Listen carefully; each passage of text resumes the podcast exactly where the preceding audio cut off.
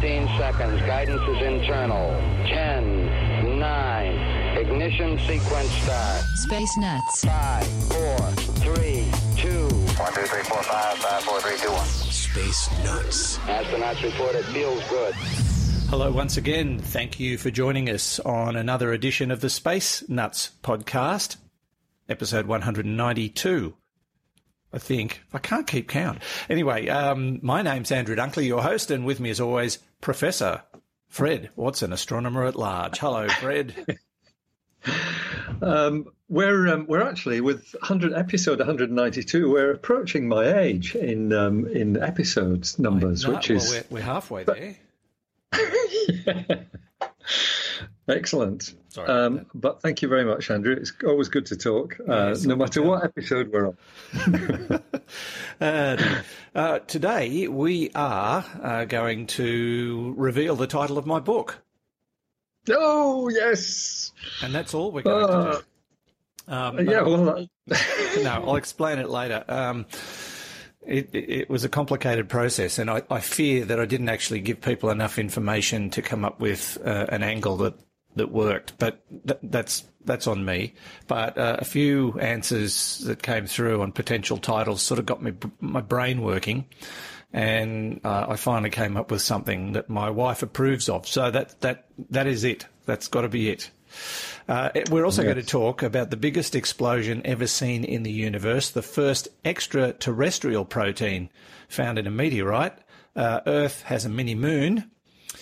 And we've got a couple of questions to answer. One about uh, what damage your eyes might suffer if you watched a catastrophic event in space.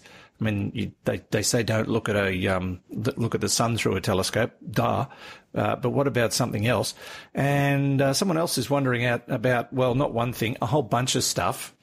Uh, I think he was sitting on the beach in Byron Bay contemplating, and all this stuff just came out of his brain. So he sent us a note. We'll we'll deal with it for you, Frank. We will answer every single question. Actually, we should probably do episode 193 just based on what Fred wants to know. But we'll we'll get to that. Uh, but let's start off, Fred, with the biggest explosion ever seen in the universe. When did this happen? um, quite a while ago, uh, uh, probably. Hang on I while I bring my while I bring my notes up. Here we are. Um, uh, the, well, uh, for a start, uh, the event we're looking at took place uh, in a cluster of galaxies, which is 390 million light years away. So that means that what we see, uh, which is itself a relic, uh, what we see um, actually set off on its journey 390 million years ago, before you and I were born. So um, it is something that's happened a long way off and a long time ago. But as you said, it's the biggest explosion ever detected, and certainly um, uh, ranks with um, you know the, the the sort of supernovae things that we see. Uh, we see supernovae, exploding stars. This was something much bigger than that, uh, which came from the bowels of a black hole in the center of the dominant galaxy in the Ophiuchus cluster. Uh, and in fact, the cavity that this explosion left in the gas of the of the uh, galaxy cluster was big enough to hold 15 of our Milky Way galaxies. Wow! So it, it was a so- super. You know, knowing the um, uh, International Astronomical Union, it's probably been been called the super duper nova. Uh, at least that. So it might even be super du- super duper hypernova. um, it's certainly uh, uh, it's certainly big, and uh, it's an interesting story how astronomers have actually come to this conclusion because um, it had a bit of a false start.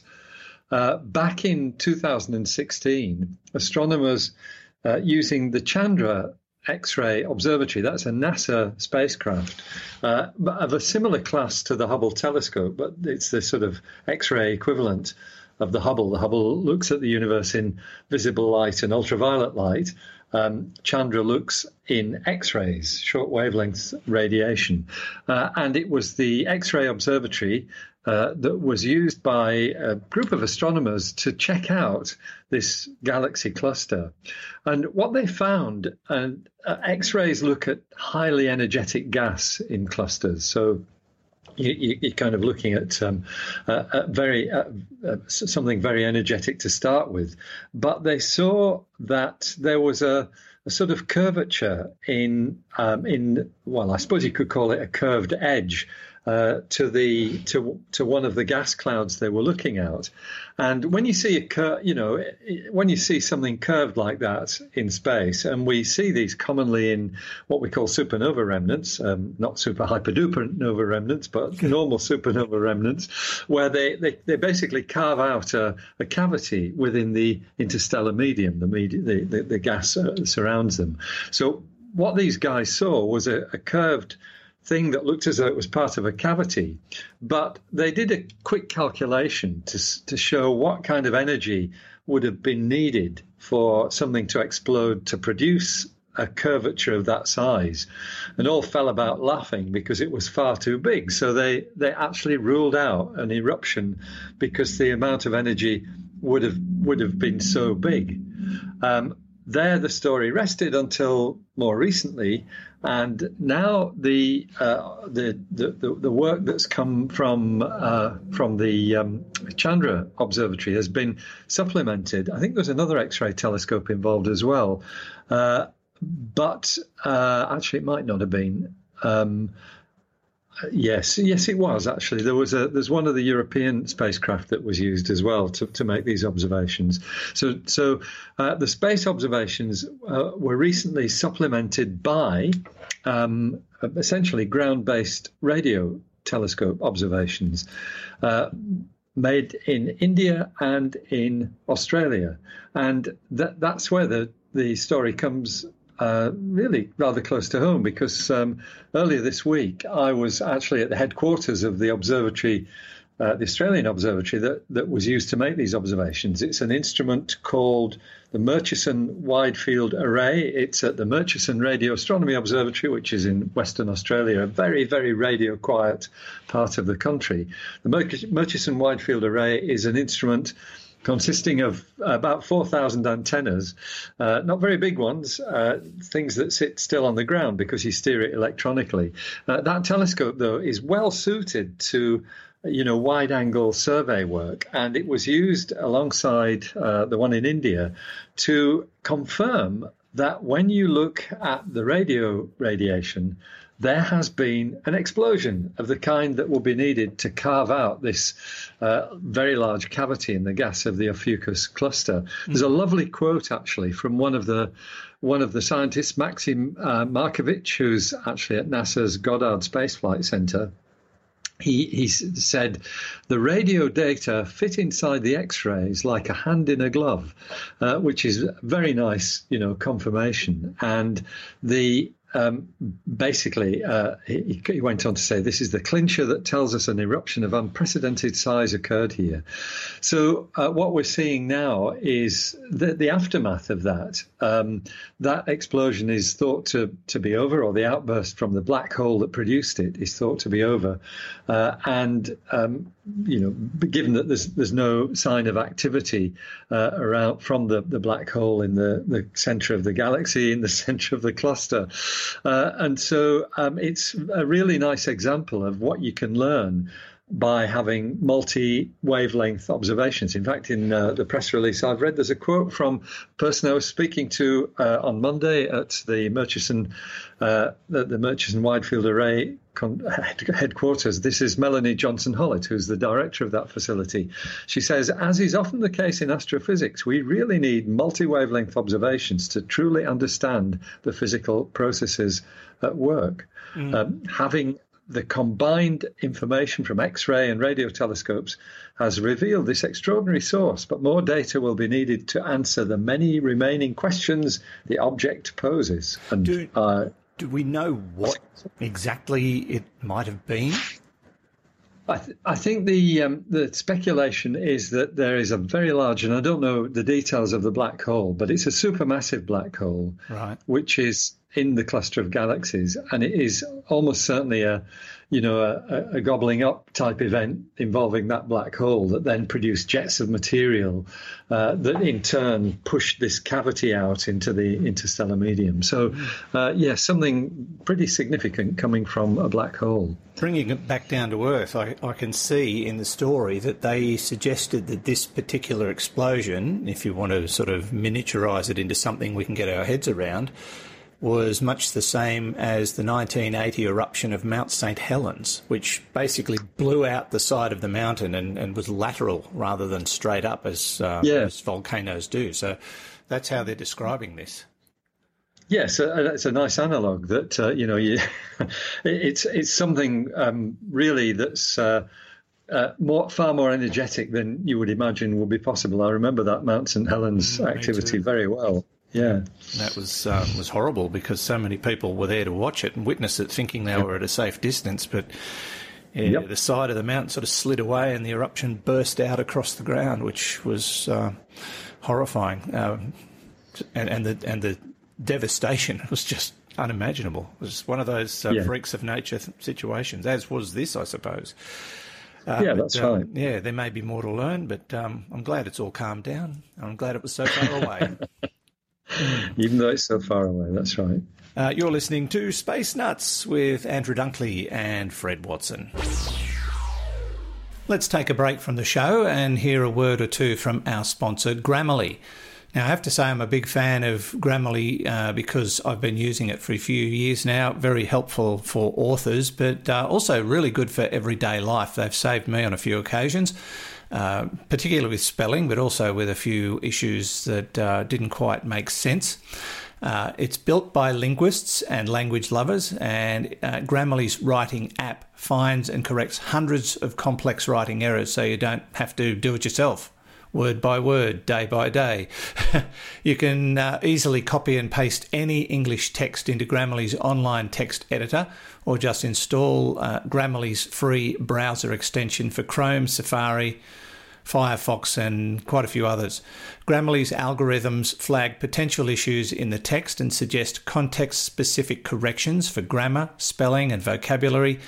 Uh, Grammarly explains the reasoning behind each correction so you can make an informed decision about whether and how to correct an issue. Grammarly helps you write mistake free Gmail, Facebook, Twitter, LinkedIn, and nearly anything else you write on the web. Uh, for you, the listener of Space Nuts, Grammarly is offering a free download of the Grammarly software. So if you'd like to download Grammarly today, go to getgrammarly.com slash spacenuts. Again, that's getgrammarly.com slash spacenuts to download Grammarly for free and let them know you came from us. Uh, I'll include the link in the show notes as well. And now, back to Space Nuts. Zero G, and I feel fine. Space Nuts. Now, Fred, uh, I just want to send a, a, little bit of a thank you out to our patrons because uh, they've increased in number in the last week. We've had someone sign up for a um, an outstanding monthly contribution, which uh, is just wonderful. Um, and we've sent him a personal message of thanks. I, I, don't know if he wants his name out there, so I won't embarrass him. But uh, I just want him to know that we are in, eternally grateful for his uh, his gratitude. Uh, we're aiming to get 500 patrons. We're um, we're at 67 now, which is magnificent. 67 people who think we're worth a couple of bucks a month. Fred, I, um, I'm chuffed. I think I think that's lovely. I'm glad. I'm astonished. I'm glad they're enjoying the program and uh, and what we we have to offer albeit yeah, just a, a, fraction of interest. But no, um, on a you know, more serious note, it is it is wonderful that uh, you feel obliged to um, to put something back into uh, into our coffers, and and we are uh, so so very thankful. So um, if you would like to become a patron. Uh, you can do that at patreon.com slash space nuts. All the information you need to know is there. It's not mandatory and we're not going to send the boys around if you don't. It's just, um, it's, it's an option. And if you think uh, we are worthy, that's fine. If you don't, and that's most of you, that's fine too.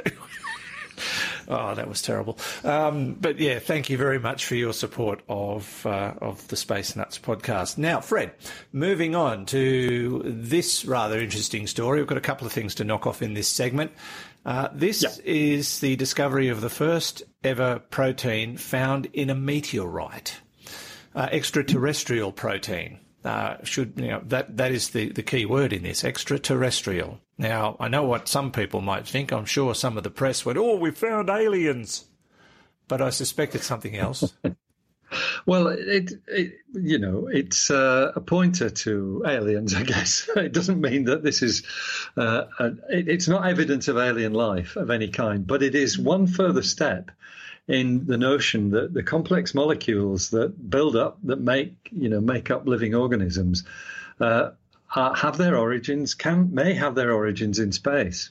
Uh, it, it's an interesting story, and it, it's got a little bit of a parallel to what we were just talking about. Uh, the fact that something was observed a long time ago, and and it's more recently been followed up with other equipment to get a different answer. So uh, it comes about because of analyses of meteorites that are actually in museums. Uh, basically, um, there were there were two meteorites involved in this story.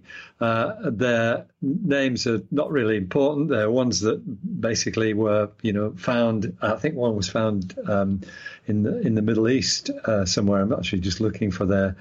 Uh, for their names, but as I said, that, that that's not the important bit. The important bit is that um, some years ago, these meteorites were analysed, and uh, what was what was found were um, the complex molecules. They found um, things like uh, ribose, which is a type of sugar, uh, and it's found in RNA, and amino acids. These are these are the basically the building blocks of proteins. So uh, people knew that already. These these uh, molecules had already been found in these meteorites, but um, what has now happened is that.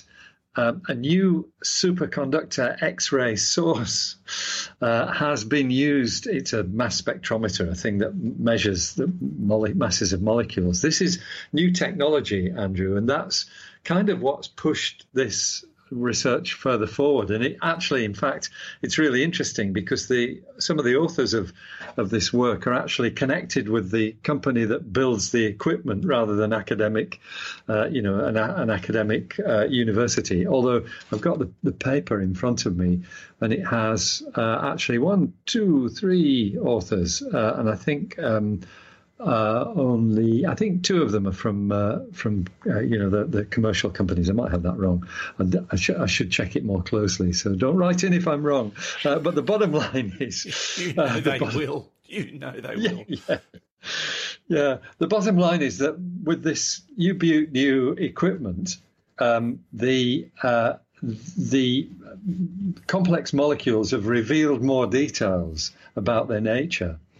Um, there is a an independent comment um, from uh, an astronomer, basically here in Australia. Uh, he's a chemist, astronomer. Oh, sorry, might be a she.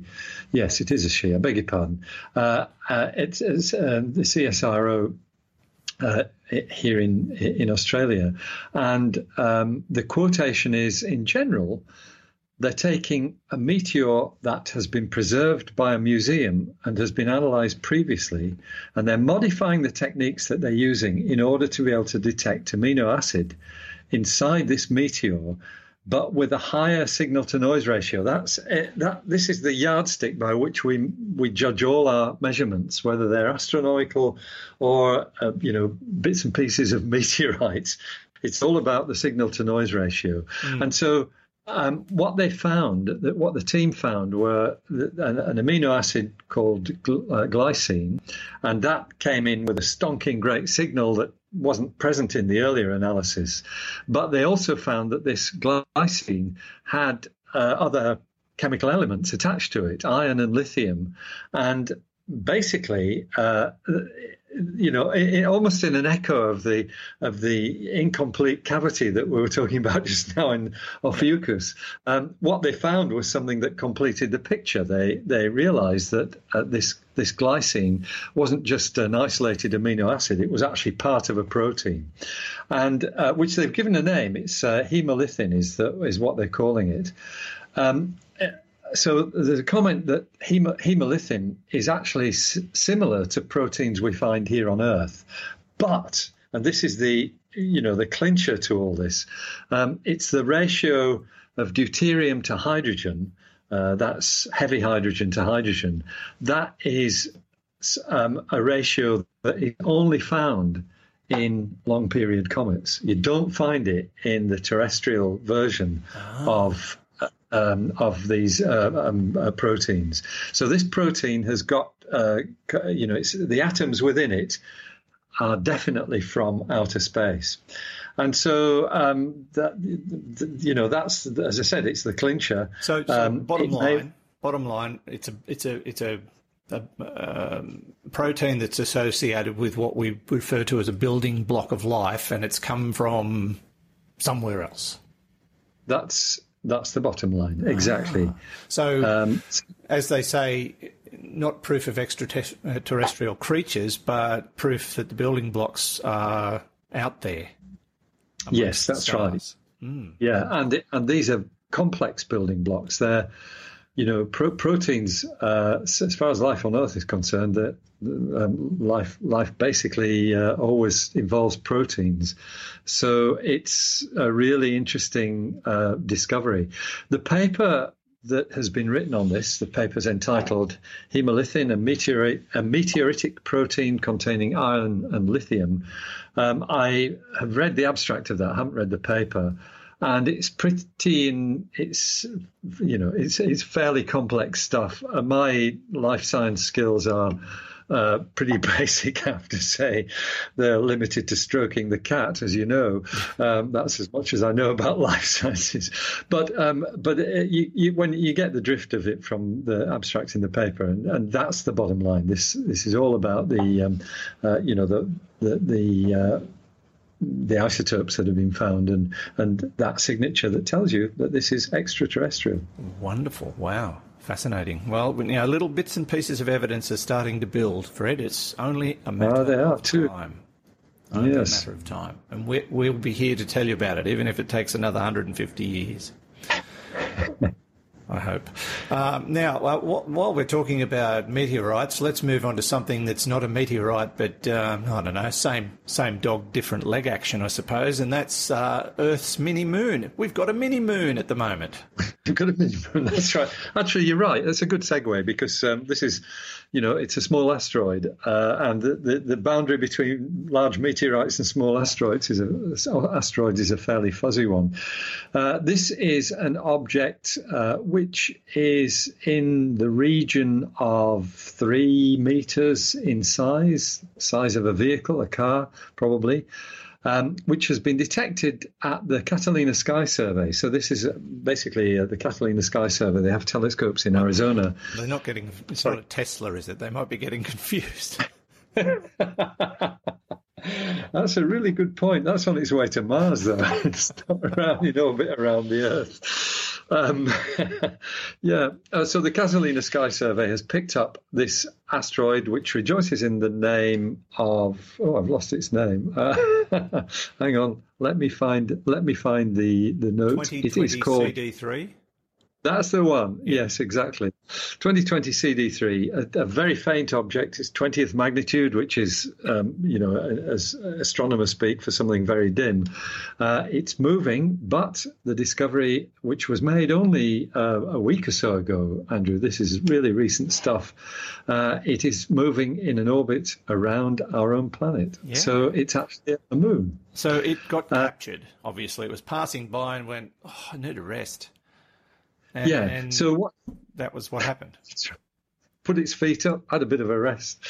Uh, that's right. So what you can do when you find something like this is uh, essentially analyze the orbit and look at the instabilities in it. And the discoverers uh, are actually fairly clear that this thing has probably been only around for maybe three years or so. It's a, Ah. it's it's it's not a long-lived uh, asteroid orbiting the Earth. It's a, just a you know it's a, it's a, a temporary uh, visitor. Um, And the, and the conversation went something like this Mother Earth was asked by her son, the moon, Can we keep it, Mummy? Can we keep it? And she said, No, because it ain't going to stay. that's that, that's the bottom line. It ain't going to stay. In maybe even in three months or so, it will have gone. Why will it Um, go? I mean, is it because it's just too far out, or is it gaining momentum? Is is that what's happening? Yeah, so it's it's, it's the you know the, the orbital dance of an object like this around the Earth. So it's feeling the pull of the moon, it's feeling the pull of the Earth, and it's feeling the pull of the sun, and those uh, things are all. Uh, they all come into play as it moves around the Earth uh, to give it a sort of fairly bumpy ride. And I guess what will happen in three or four months or so, maybe a bit longer, uh, is that it will come to a point where the gravitational attraction of the sun uh, is stronger than the gravitational attraction of the Earth, uh, and basically it will leave the Earth's orbit. It will it will stop being bound to the Earth. Um, it's it, the, the when you've got an object like this, um, probably you know it's it's been captured uh, as the as it's pa- bypassed the Earth. It's felt the pull of the Earth, and that's shifted it into an orbit around the Earth. But that's a fairly it's a tenuous thing. It's not, you know, it's not a strong attraction binding it there. Uh, so it's always on the edge of drifting off somewhere else, and that will, that is what will happen. So it'll just fling off, or will it be a sort of a ballet removal? I think it will be more. Uh, it'll be more of a clunk, probably. no, I think, I think I think a ballet is quite a nice way to put it. It'll um, it will drift away, do a couple of pirouettes, uh, and then um, disappear uh, once again to be in orbit around the sun, which is kind of where it started from. It would have been a, a near Earth a near Earth asteroid. Um, yeah, it's so you know that um, that uh, i i piece of research is is interesting. It's not actually the first uh, asteroid that we've seen that's done this. Another one uh, is um, or was called well, it still is called that 2006 RH120. Uh, it is uh, again an asteroid that was captured by the Earth and basically uh, didn't hang around too long. So this is the same sort of thing. So this has probably happened umpteen times, and we've just not really Never known. them. Too small, too That's far right. away. Yeah. Exactly right. So it's not, you know, it's a phenomenon that almost certainly is pretty routine for the Earth to pick up objects, hang on to them for a while, and then lose them. But most of them are just too small, and it's really only now that we've got the technology uh, to see them that we are actually finding these things. You wait, someone's going to come out and say, "Well, that's the reason we've had all these droughts and fires. That's what that it. It was the mini moon. That's what'll happen. Someone will say it. You watch. Um, well, you've just said it. No, I'm just suggesting someone will say it. I'm not making that claim. Okay. No, Um, enjoy it while you can, uh, but yeah, that's right. pretty hard to see. You're listening Having to, two moons is good. having two moons is, is pretty cool. It's about time. Yeah. You're listening to Space Nuts, Andrew Dunkley and Fred Watson. Okay, we checked all four systems and keying with a go. Space Nuts. Now, Fred, uh, we, we keep bringing this up every week, but our YouTube numbers are escalating uh, at a great rate of knots. We have 1,120 YouTube followers now on the Space Nuts YouTube channel, which is uh, rather fantastic. It's sort of putting pressure on us to do a vlog or a video Oh, vlog. episode Well, we'll get round to it. like that. Um, I wouldn't want them to record what we're doing now, which we could do, but it would be, you know, at least at my end, fairly ugly, especially this time of the day. But uh, thank you for following us on YouTube. Uh, you can do the same, youtube.com slash C for Charlie slash Space Nuts should find us. And uh, you sub- uh, simply subscribe and voila, all done. Uh, now, Fred, let's move on to some um, uh, some cards and letters, shall we? I'm going to ruffle around. Yes. I'm going to ruffle around in my In the bag. Yeah. see what I can find. You hearing that? I can. I can see it as well. Oh, yes. There's plenty of stuff in there. There's plenty in there. And our first note comes from Steve in British Columbia. Hi, Fred and Andrew. My 8 inch backyard telescope is festooned with warnings against pointing it at the sun because of the concentrated solar energy that would result uh, or could easily destroy my eyesight. I have this question Would it be possible, however improbable, that a catastrophic event within the Milky Way galaxy could emit enough energy to do the same thing. For instance, if I was observing a nearby white dwarf star with my telescope and it happened to undergo a Type 1a supernova while I was watching, would my eyesight be at risk? Thank you for your fine podcast. It's a, it's it's a fine line podcast. I think that's more accurate. Uh, Steve from British Columbia, uh, Columbia, and he says, "P.S. Andrew, might consider naming the book The Turanian Trilemma. Um, interesting. Interesting, Steve. Uh, I haven't gone with that, but um, you you got it half right. but um, we'll get to that You mean he got- later. So it's got the. He got two it? words right, actually. Oh, It's that's the, good. Tur- it's the Turanian something. We'll, we'll tell you in a minute. Oh, I love it. Yeah. Well done. Um, yeah, well done, Steve. Yeah, interesting question. I, I suspect not, because a, a Type 1a supernova, when we finally see it, would have happened a long time ago, and I imagine the energy would have been dispersed rather rapidly and widely. And by the time we, you know, if you just happened to be looking at one at the right moment, uh, that its light hit Earth, would it, it? It couldn't be damaging, could it, or could it? Um, okay, put it this way, Andrew. Remember that a Type 1a supernova can outshine its entire host galaxy.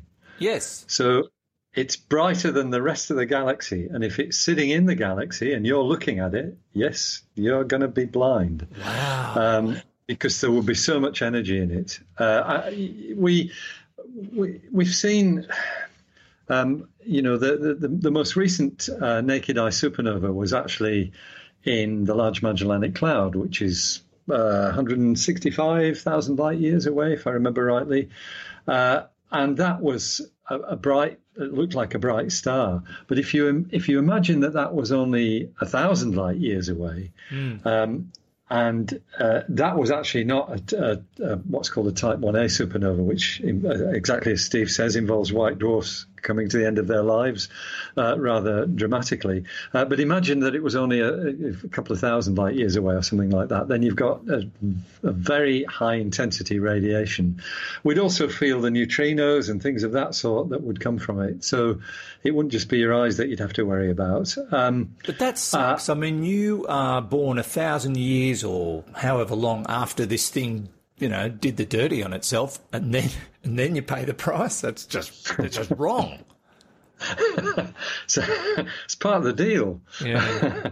um, uh, just uh, to, to you know to carry on from from that. Um, the probably the most likely object to turn into a supernova in our galaxy at the moment is the star Betelgeuse or Betelgeuse, however Oh, Yes, you want to pronounce it. That, we talked about We that a long, long time ago, and uh, and everyone's sort of on standby for this, aren't they?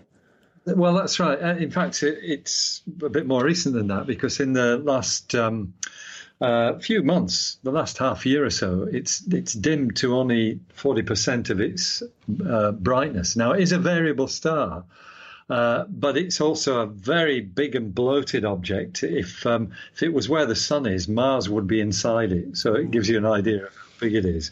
Uh, a red supergiant, but it is um, it is actually. Uh, you, you know, it's at risk of exploding. Um, and go, Steve, there's that- something to keep your eye on.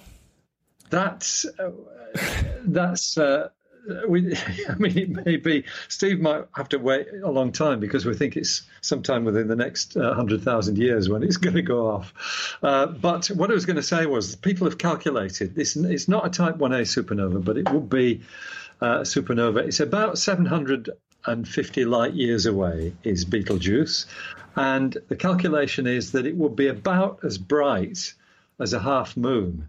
Wow. Um, so imagine the brilliance of a half moon, but concentrated in a single point. It will be easily visible during the day. Um, and that would hurt your eyes to look at. I don't think it would make you blind, but it would certainly uh, it would certainly be a, a, challenge to look at that through through an eight inch telescope, which is what Steve was talking this about. This is why telescopes only let you look through one eye because if it does happen, so you've got still spare got the one. other one. Yeah, except some people do it through binoculars, Andrew. yes, they do, don't they? Yeah. Okay, so the answer is yes. Yeah, it's a great question. It great would question. hurt. It would hurt a lot, Steve.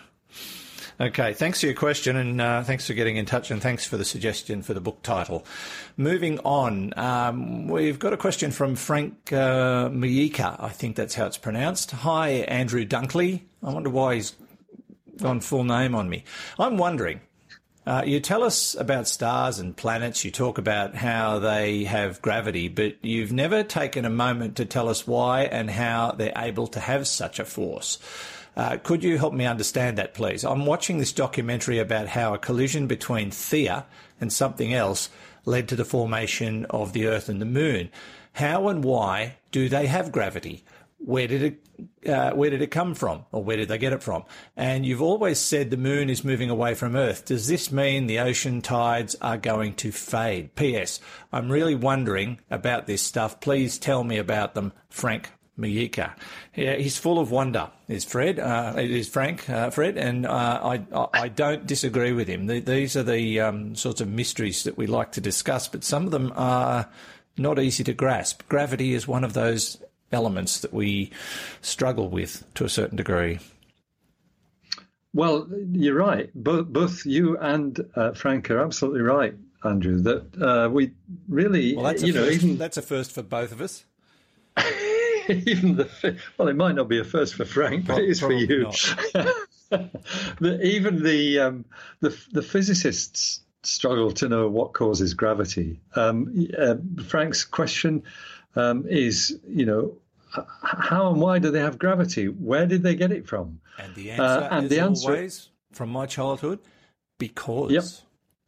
It's because that's right, mm. but the because doesn't have any anything coming after it. So we've got we understand the properties of gravity. We we can see how gravity behaves, and that's you know the theory we have at the moment, which originated with Albert Einstein in in 1915, the general theory of relativity. That perfectly describes the way gravity acts as a distortion of the space around uh, massive objects. And, and in fact, it extends to the distortion of space around any object. You and I, to a very slight extent, because we're made of of matter, we distort the space around us, so we have gravity. But it's you know that at the level of, of a human body, it's not something that we can really measure. Um, so we we could couch this in a different way. The astrophysicists, uh, starting with Einstein, have shown us the way gravity behaves, and that collision between Theia and the and the proto Earth uh, back in the very early days of the solar system that Frank mentions, mm. uh, that clearly was dictated by the gravitational pull between them. Um, so, uh, as I said, the, ast- uh, the astronomy defines how gravity behaves, but what um, the physicists look for is a way of uh, treating that in the subatomic world because we know that there are that nature has these fundamental forces. Uh, four of them, in fact. Um, the strong and weak nuclear forces. There are two separate forces that uh, in, interact between subatomic particles. And then there's the electromagnetic force, which is magnetism and light. And that's what actually makes um, chemical reactions happen because it's all about electrons. And finally, there's the gravitational force. Now, that is the least understood of them, and it's also by far the weakest. It's billions and billions of times weaker than the others. Uh, and that perhaps is giving us a clue as to what it's all about. Um, maybe it's weak because it, it leaks out into other universes or something like that. Um, but what I was going to say was the the um, particle physicists have got uh, very accurate and workable, practical, and uh, so far, you know, completely reliable theories about how these forces are transmitted by particles. So the strong and weak nuclear forces uh, have particles. There's the gluon that that carries the new, the strong force, uh, something called the W and Z bosons that carry the weak force. The photon carries the electromagnetic force. And so people would very much like to know about something they call the graviton, which is the, the particle that carries gravity. But at the moment, we have no theory, no quantum theory of gravity. And so gravitons are really still a figment of people's imagination. They're probably there, but we have no theory to understand them. And it's only when we get to that step will we be able to answer the questions that uh, that Frank raises, um, because he's right. We can understand it as a phenomenon, but we don't really know where it comes from. That's gravity. Yeah. So Um, the, the answer, Frank, is don't know. It- the- the- There's one bit of Frank's question that we do know about. Uh, It's his last bit. You've always said the moon is moving away from the Earth. Does this mean that the ocean tides are going to fade? Yes, it does. Uh, over Next, very, next, very long next period Next week, by the way. Next week it'll happen. Don't don't listen to him, Frank. He's raving. He's raving. It's actually the week after. it's um, it's it's measured in tens of billions of years, so it's not anything to worry about because the Earth will have been fried before then. But Yes. as the as the Moon moves farther away, the Earth's rotation slows down. Eventually, the Earth and the Moon wind up facing one another. The Moon goes around once in I think it's 47 days. Uh, the Earth goes around once in 47 days, and so there are still tides, but they're only coming from the Sun rather than from the Moon. So they're only about a quarter as much as as what we have now. Fascinating. Thank you, Frank. Appreciate your question. Hope we adequately answered some of those questions. I think we did. Um, now, uh, Fred, I, The I- big reveal. I guess we should do the big reveal. And thanks to everybody who pitched ideas for, for book titles. I got some um, some real rippers. Actually, if I if I do some hunting around, I might be able to um, find a couple. I should have thought about that before, but I didn't. Um, but uh, let's see. Um, got a few here that uh, people came up with. Uh, somebody, uh, yes. How about the the triple cross? Uh, that came from Peter Scott. Uh, Scott or triple jeopardy was an idea for uh, for the title. Um, that sort of fits, but um, um, I, I wanted something a little bit more technical, I suppose. Uh, we've got um, the Seventh Sun because there were seven fleets leaving seven worlds. So that was that was a thought uh, from um, Petrus, and we've I've got a whole bunch more. Um, uh, Hannah, I think, might have come up with an idea. Um, no, no, that was someone else. Uh, I'm, I'm just ad hocing here. Uh, Brian has come up with oh, dozens of ideas: um, Exodus, entanglement, interstellar, um, tripartite pact, uh, a journey's end collision, uh, the Borsch, etc., etc. Uh, look, I'll put you out of your misery. Um, I, I, I, I, I read them all. I thought about them. I nutted out ideas. I started sort of doing some deep and meaningful homework on what I, uh, what, what I wanted, and I came up with um, the Tyrannian Enigma. So Ooh, you like that? Ooh, I do like that. Yeah. Yeah, the Tyrannian Enigma, which Aye. could, could mean a lot of things. Um, so, uh, look, that's where we're at so far. I uh, I, I just uh, today finished the uh, the book, the back cover blurb. You know, when you write the sort of Yes. what's going on type of thing that, that's supposed to hook someone into wanting to read your book. Uh, do you mind if I read it? No, no, go go for it, Andrew. Let's hear It'll hear only it. take me 20 minutes.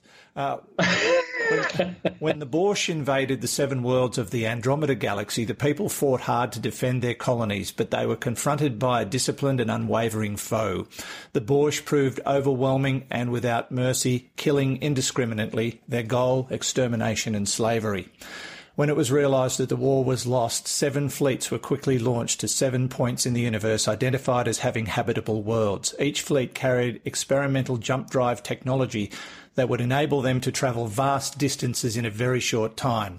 The rel- reliability of the neutron powered drive was in doubt, but there was no choice. They had to flee.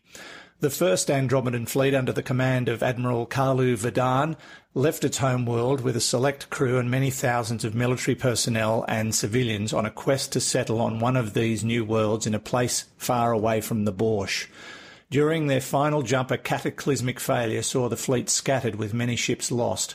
Only the Admiral's ship, the ISS Titania, arrived at the new world, severely damaged. The planet Terrania was beautiful, a watery blue ball with a single grey moon, warmed by a medium-sized yellow star. Sound familiar? Uh, but to the horror of the Andromedans, it was already occupied. Without anywhere to go, uh, anywhere else to go, they had to decide to either negotiate asylum or just take what they needed from the people of this world, just like the Borsch had taken from them, or would something else jeopardise their hopes for the future? There. Ooh, yes. Oh, So that's that's where we're at. The Tyrannian enigma. yeah. So have a think about that. I um, I'm just sort of finalising a few bits and pieces. I've got my brother getting ready to uh, do the final cover, and then it will all be uploaded, and uh, hopefully in the next month or so it will be published for your consumption. It won't be a big book. It's only a, um, only a bit over 100 pages, which is a, is a short story in the scheme of things, but um, I, I, I wanted it that way. I just want, I don't want to get it complicated with too much mumbo jumbo. I just wanted to tell the story, so I kept it kept it tidy. I think was the way to, to describe it. So look out for that. What's wrong with well, mumbo jumbo? Is the stock in trade of space nuts, Andrew? I'm, I'm surprised you you didn't want to Maybe I've used it all up on the podcast. quite so. But uh, nevertheless, uh, we will um, definitely uh, let you know when that's out, and it'll be on the uh, Space Nuts shop, which you can find at bitesz.com slash space nuts. And there's another couple of books in there as well if you want to peruse them. Someone uh, the other day uh, messaged us on Facebook, uh, Fred, and said, You need to put the link for the Space Nuts shop on. So I did, and then he wrote back to me and said, I bought a t shirt. Lovely. Good on him. Yeah, so um, that's where it is. Bitesz.com slash space nuts. Thanks again to everybody. I, I will give you a collective credit in the cover because everybody contributed and tried hard, and I appreciate that. Uh, I think my failing was I, I, I probably should have told you that much before. but I hadn't written it at that point. But uh, nevertheless, I, I appreciate the effort. And I appreciate you uh, putting in a great effort too, Fred, mini moons and all. Well, it's a pleasure. Um, I'm uh, the master of mumbo jumbo, and I will continue to be so. I hope on Space Nuts for many millennia to come. or minutes, whatever comes first. Four minutes, yeah, yeah. right. I don't care. We'll catch you next time, Fred. Thank you. Sounds great. See you later. Bye. Uh, Professor Fred Watson, astronomer at large, and from me, Andrew Dunkley, thanks again for listening. We'll catch you next week. Space Nuts. You've been listening to the Space Nuts podcast. Mission complete, Houston. Available at Apple Podcasts, Google Podcasts, Spotify, iHeartRadio, or your favorite podcast player. You can also stream on demand at Bitesz.com. This has been another quality podcast production from Bitesz.com.